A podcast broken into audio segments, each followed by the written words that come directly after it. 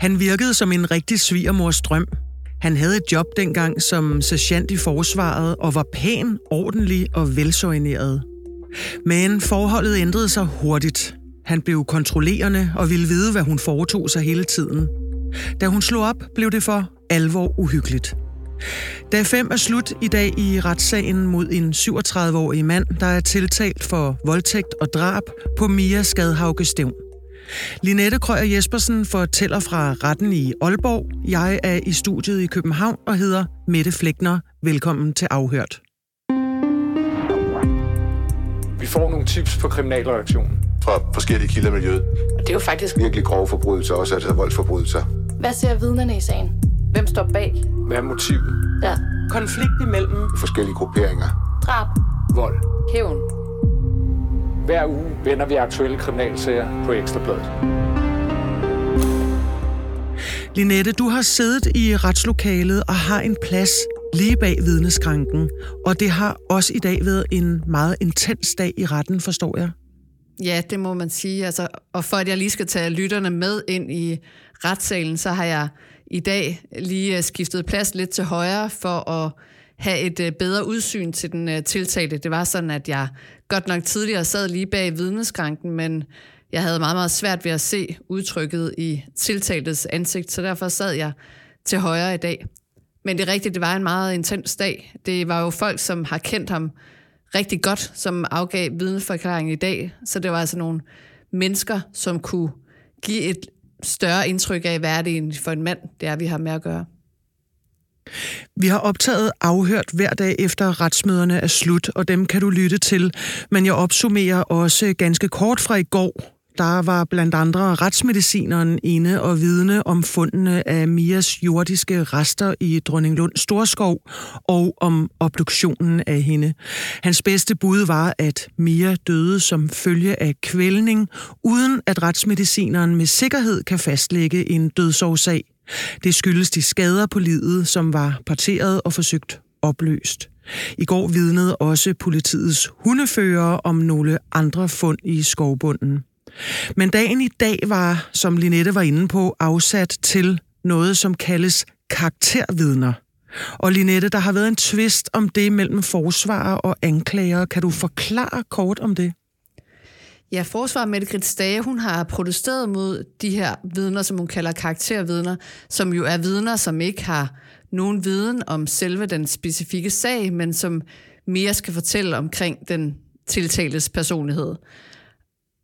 Hun mener simpelthen, at øh, deres formål med at afgive forklaring, det er at sværte hendes øh, klient.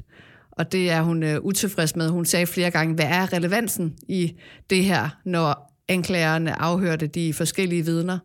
Omvendt så har anklageren jo en interesse i at bringe de her vidner, netop for at tegne et billede af, hvad er det for en øh, mand, øh, hvordan har hans øh, tidligere handlemønstre været, blandt andet i relation til kvinder. Et af de karaktervidner, Linette, det var så en af ekskæreste, han har haft. Og øh, det var en kvinde, som faktisk var et af de første vidner her i dagens retsmøde. Og øh, hvad kan du fortælle om hende, og hvordan de to mødte hinanden? Ja, det er en kvinde med sådan halvlangt mørkt hår. Før hun kom ind i retten, der havde hun kommet med en anmodning om, at hun kunne afgive forklaring, uden at den tiltalte var til stede i retten. Og det øh, fik hun altså lov til, og der var sådan set heller ikke nogen protest fra tiltaltes side. Hun fortæller, at øh, hun var kæreste med ham i øh, 8 måneder i 2008 og 2009, og på det tidspunkt der var hun selv omkring 20 år, og tiltalte var så omkring 5 år ældre. Og de mødte hinanden på en datingside, hvor de skrev lidt sammen, før de mødtes på en café første gang. Og så var hendes umiddelbare indtryk af ham i starten, altså lidt som du også kommer ind på i introen, at han virkede som sådan en svigermors drøm. Altså fremstod pæn og ordentlig og havde en god stilling som uh, sergeant i forsvaret. Han var sergeant på Aalborg Kaserne. Og så sagde hun altså, at han var en pæn og velsøgneret mand, der var nem at tale med. De bliver så kærester, og hvad er det så, hvordan er det så, forholdet udvikler sig i en noget mere dyster retning? Ja, så hun siger, at han ret hurtigt bliver meget kontrollerende. Altså han vil gerne holde øje med, hvem hun snakkede med, og hvor hun befandt sig. Og når hun kørte i hans champagnefarvede master, så skulle hun altid køre med GPS'en tændt. Og han konfronterede hende så efterfølgende med, hvor hun havde været. Altså nok primært, hvis hun havde været nogle steder, hvor øh, det ikke var planen, hun skulle være. Og det er altså i forbindelse med den forklaring, at øh, Mette Gritsdage, hun også sådan bryder ind og protesterer og siger, altså min klient, han er jo ikke anklaget for noget med stalking. Altså, hvor er relevansen i det her, som vidnet sidder og forklarer?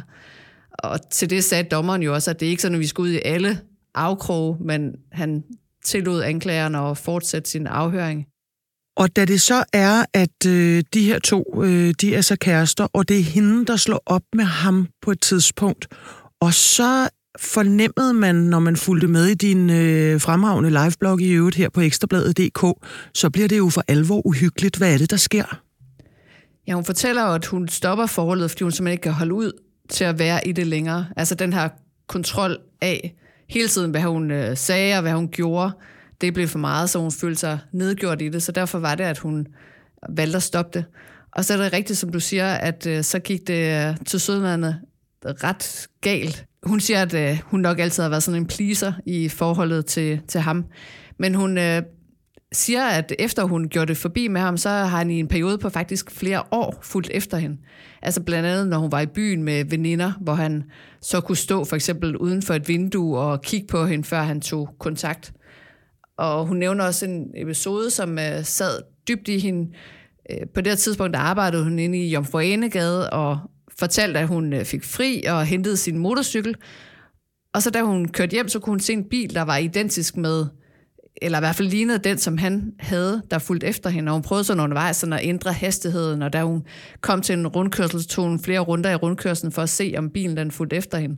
Og det gjorde den. Og da hun så øh, kom hjem, så kunne hun se, at der kort efter kørte en bil forbi hendes vindue, hvor hun kunne se, at det var ham den her altså, forfølgelse, den siger hun, at den fortsætter sådan on-off øh, senest tilbage til altså 2015. Og vi ved også rent faktisk, at øh, det forhold, eller måske snarere det brud, der var imellem dem, det førte efterfølgende også til en dom. Hvad kan du fortælle om det?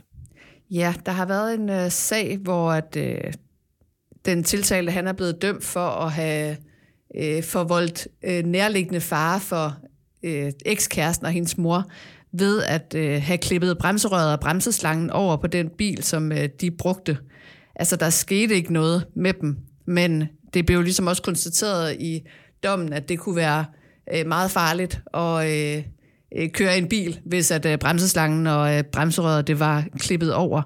Så det blev han øh, dømt øh, 60 dages øh, ubetinget fængsel for. Og faktisk i den dom, der beskriver ekskæresten også, at hun oplevede, at han fulgte efter hende i gaden, altså som jo så er identisk med Jomfru Anegade.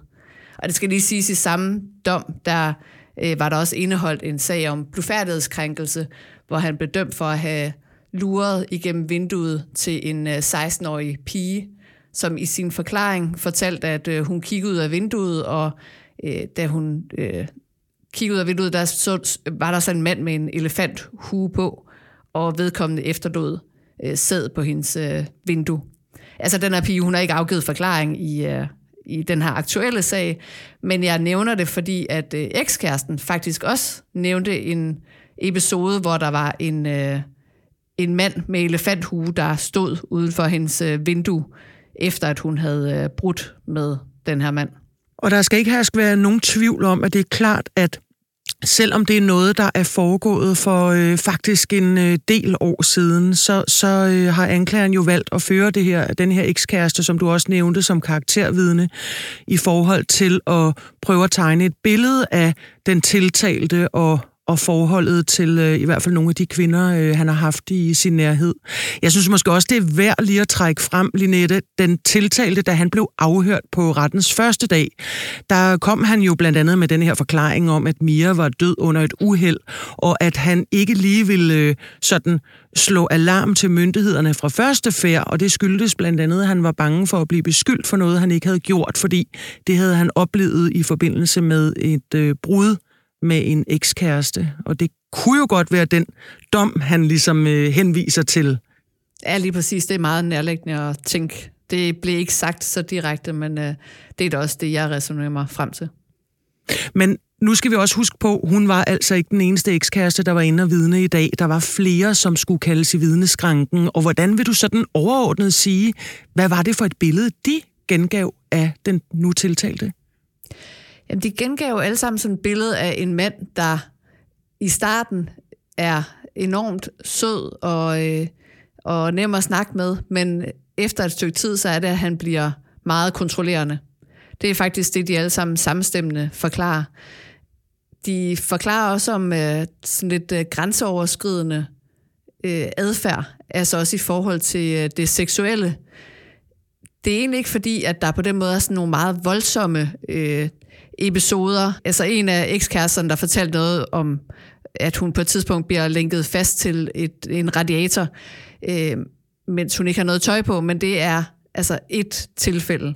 Så det er ikke sådan, at der bliver tegnet et billede af, at han udsætter de her ekskærester for vold eller noget, men billedet er, at han bliver beskrevet, beskrevet som øh, kontrollerende og i nogle tilfælde også øh, grænseoverskridende.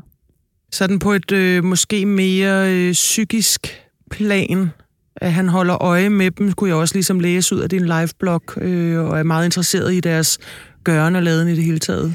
Ja, det kan du sige. Altså, der var også en af ekskæresterne, som fortalte, at øh, efter hun øh, gjorde det forbi med ham, så skete der nogle mærkelige ting. Altså, hun blev blandt andet meldt ind i en filmklub og fik øh, tilsendt en film. Og en af de første dage efter brudet, så skulle hun ud og køre en bil, og den var så punkteret, og kort tid efter, så ringer mekanikerne og spørger, om de godt ved, at den er punkteret med en spids genstand. Og altså, hun ved jo ikke, om det var ham, der har gjort det, men det er ligesom den tanke, hun får. Og hun bliver også spurgt, øh, har du været bange for ham? Og hvor hun så siger, at det blev jeg. Og det her vidne fortæller, at hun og hendes mor har talt med politiet øh, flere gange. Altså blandt andet, altså, at det var efter, at han havde opsøgt hende. Og der siger hun, at øh, de var inde og tale med en kvindelig betjent, som sagde, at han er ikke kendt for noget godt, og at øh, hun skulle holde sig væk fra ham. Et andet vidne, der blev ført i dag, det var også med en vis spænding, øh, at han skulle i vidneskranken, fordi det var tiltaltes bedste ven, eller måske skal man snarere sige tiltaltes tidligere bedste ven. For han gennemgik selv noget af et mareridt, må man sige, i det han blev anholdt og sigtet sammen med den nu tiltalte i Mia-sagen i februar sidste år. Det skal understreges, og det gjorde dommeren også, da retssagen startede her i sidste uge, at han er fuldstændig renset for mistanke, og sigtelserne er ophævet. Men han skulle altså ind i retten og vidne i dag. Hvordan virkede han, Linette? Så jeg synes, han virkede sådan øh, lidt nervøs. Altså, han, forinden havde han også øh, bedt om, at øh, tiltale blev ført ud, men det havde retsformanden ikke fundet, at der var anledning til. Altså, det er jo sådan, at det skal være påkrævet for, at man kan få en fyldskørende forklaring, at den tiltale skal føres ud. Og det var altså ikke tilfældet her. Men jeg synes nu faktisk, da han øh, gik i gang med sin forklaring, så øh, talte han egentlig sådan øh, meget flydende og meget øh, detaljeret. Var der øjenkontakt mellem ham og den tiltalte, der jo sidder over til venstre ved siden af sin forsvarsadvokat? Der var slet ikke nogen kontakt. Den øh, tiltalte, han øh, sad bare og kiggede øh, foran sig eller ned i bordet. I hvert fald efter, hvad jeg, hvad jeg så. Jeg har selvfølgelig også travlt med at sidde og, og hamre i tastaturet til livebloggen, men jeg så ikke, at der var nogen kontakt mellem dem. Hvad blev han spurgt til, hvis vi tager lige indledningsvis, altså om forholdet mellem de her to venner? Ja, altså han fortalte, at de lærte hinanden at kende for omkring 26 år siden. Og det var igennem judo. De gik i øh, den samme judoklub i øh, Sæby, og gik der omkring 5-7 år. Og det udviklede sig så også til, at de begyndte at ses privat. Og jeg synes egentlig godt, at man kan konkludere, at øh, ja, altså han var hans øh, bedste ven, og det kan måske i virkeligheden også være, at han var stort set øh, tiltaltes øh, eneste ven. Men han beskrev altså, at øh, på det her tidspunkt, hvor, øh, hvor det her med Mia, det sker i februar sidste år, der var deres øh, venskab sådan, at de skrev sammen hver dag. De sås cirka en gang om ugen og spiste mad sammen. Og han siger også, at han vil siger, at han var tiltaltes bedste kammerat, og han havde ikke fornemmelsen af, at der var andre, han så mere end, end vidnet i hvert fald. Hvad spurgte anklageren ham så til i forbindelse med selve den weekend, hvor Mia forsvandt. Havde de to venner nogen øh, kontakt i løbet af den weekend? Ja, de havde kontakt altså hele ugen øh, op til, og havde løbende kontakt frem til tirsdag aften. Altså efter den her lørdag aften, hvor øh, Mia hun forsvandt. Og han fortæller, at de, altså, de skrev til hinanden med jokes og memes og øh, smiley'er, og han havde overhovedet ikke en opfattelse af, at der var sket noget usædvanligt. Og, og mandagen, der skriver de også sammen, og altså, han bliver jo spurgt øh, til det også, og han siger, at der er intet som helst, han øh, bider mærke i. Altså, han bider måske lige mærke til, at der var en øh, enkelt stavefejl i løbet af det hele. Det, øh, det har været det eneste. Så han siger, at han øh, efter at det her det er kommet frem, så har han øh, siddet og læst deres samtaler igennem mange gange. Og han siger altså, at der var simpelthen ikke noget at lægge mærke til overhovedet. Kom man under vidneafhøringen af vennen i dag ind på i retten, hvorfor han egentlig selv blev anholdt og sigtet, og jo rent faktisk blev fremstillet i grundlovsforhør sammen med den nu tiltalte i sagen? Ja, det bliver han slet ikke spurgt om. Men jeg synes egentlig også, at øh, efterforskningslederen Frank Olsen fra Nordjyllands politi egentlig altså sat meget godt ord på det, efter at han efter at sikkelserne blev frafældet, og han jo altså blev fuldstændig renset. Og han sagde jo, at man skal huske på det her tidspunkt, hvor at vennen han bliver anholdt sammen med den nu tiltalte, der var Mia jo stadigvæk forsvundet. Altså politiet havde jo gang i en kæmpe menneskejagt for at finde den her 22-årige unge kvinde. Og så har man så to øh, venner, som er sammen hele tiden. Så det er jo klart, at politiets fokus på det her tidspunkt, det er jo at finde Mia. Og det var jo også sådan, at altså, i grundlovsfaget, der blev vennen jo også øh, altså, løsladt øh, efterfølgende. Til sidst nævner vi også her i Afhørt en arbejdskollega, som var inde og vidne i retten. Der var tale om en Svend, mens den nu tiltalte var voksenlærling som elektriker. Og der var noget særligt der, som anklageren spurgte ham om, Linette. Hvad var det? Jeg vidnede kontaktede selv politiet efter, at den tiltalte han var blevet anholdt. Og det var fordi, at han øh, siger, at han på et tidspunkt øh, sidder, det er to episoder, øh, hvor han sidder i skurvogn med den tiltalte, og han viser ham nogle ubehagelige videoer.